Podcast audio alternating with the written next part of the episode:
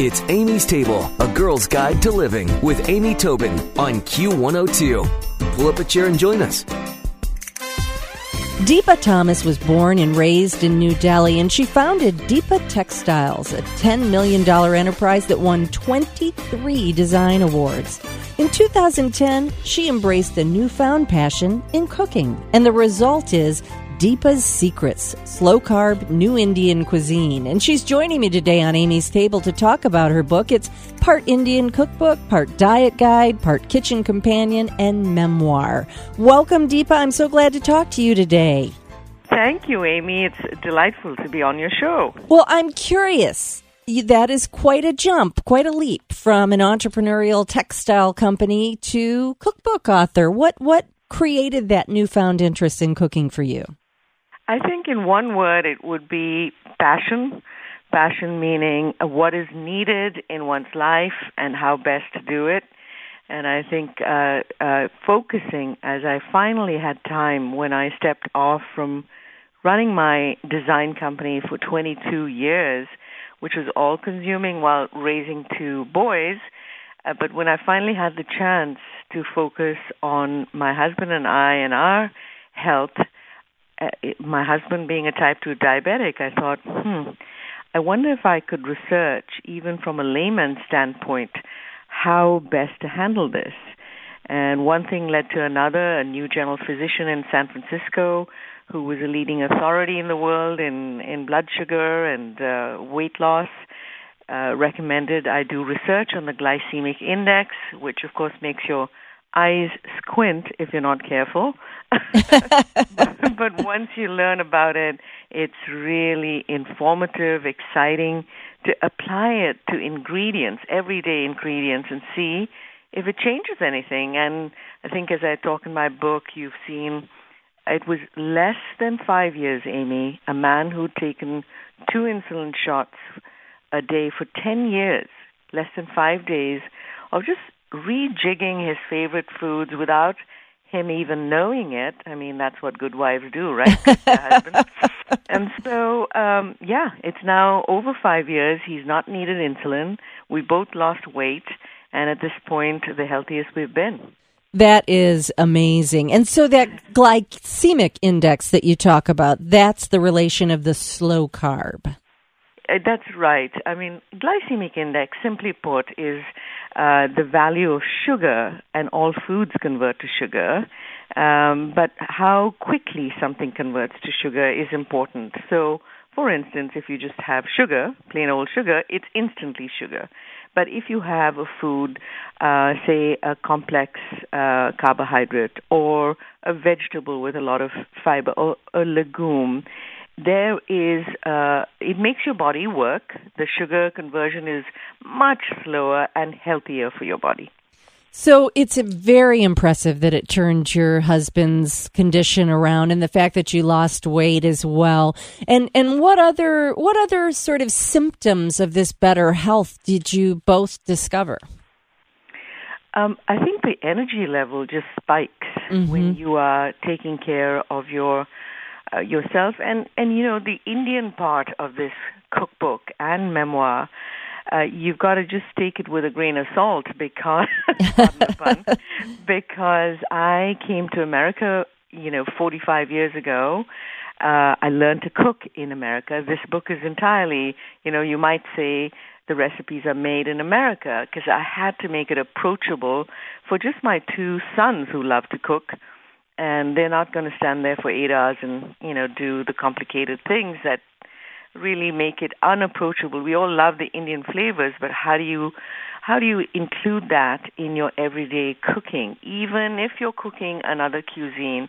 And this is the important part. India knew 3,000 years ago that spices, seeds, seeds that bear the promise of life, they're really good for gut health.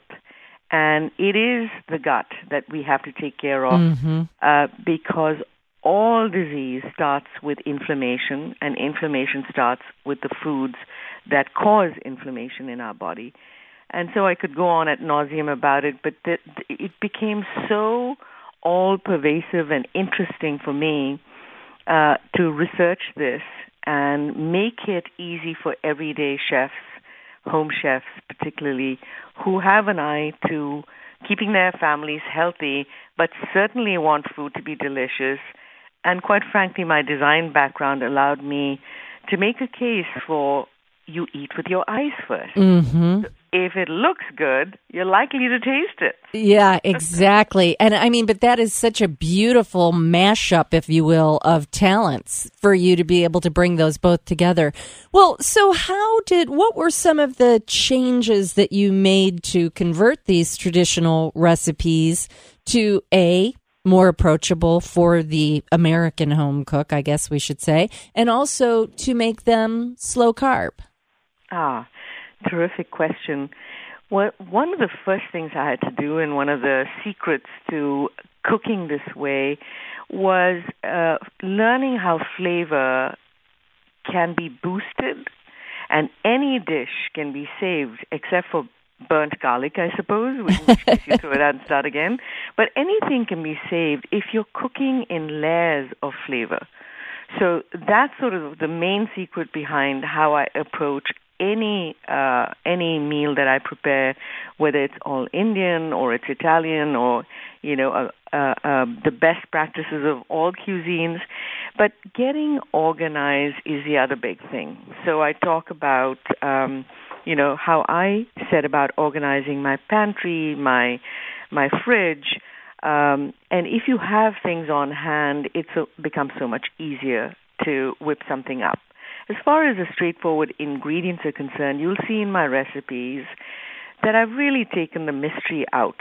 Aside from two spices that that just make you want to go, huh? Fenugreek and asafoetida. Most other ingredients are commonplace now in America and available in most grocery stores or online. If you have an Indian grocery store nearby, of course you would get fresh fresh uh, curry leaves, which is fabulous in in many of these dishes. Uh, but I try to stay away from overly refined carbohydrates. What we've done to wheat to make it stable for Yeah. supermarket shelves ought to be illegal, quite frankly, because it has no nutritional value. And then then we set about saying something is whole wheat just because we put some bran back into food. It's absolutely nutritionally zero content. We've got to get as close to the original grain as possible. So I recommend heritage barley, uh, steel cut oatmeal, quinoa, things like this instead of rice. Um, and my sweet potato fries with a twist with a little fennel and a sprinkle of cayenne, you know, sets it Mm. apart. You immediately have the flavor of French fries without all the known disadvantages to health of French fries. So if you go down my chapters, you see how to organize the kitchen essentials, uh, having some basics on hand. Uh, you can cook once and freeze pot of it for another day. You can start with a broth that I give you a recipe, which is a soup in itself, and then make that the base for other things. And it's really a matter of getting just a little bit organized. I'm not the most organized person. So I can wholeheartedly tell your listeners that if you just go through this book and look at how I've separated with stories and and and for anyone who has doubt they can do it. I burnt the very first meal i made scorched it on stanford campus as a young bride. And so if i'm sitting here on you know a cookbook that's in its third print in 2 months anything is possible well, that's true. And you know, it is so well organized, though, I have to say, as I glance through it, it is beautifully organized. Deepa, thank you so much for sharing your beautiful book and sharing your information and your inspiration for helping all those kids. Again, the book is Deepa's Secrets Slow Carb New Indian Cuisine, and you can find more at deepasecrets.com. Deepa, thank you so much for joining me on Amy's Table. Amy, I'm so grateful that you've allowed me this chance to speak with your listeners, and I just love all the work you're doing, and I think your book is fantastic. and I could go on about that for another hour. well, thank luck. you. Thank you. Thank you, Deepa. Stick around for another helping from Amy's Table on Q102. It's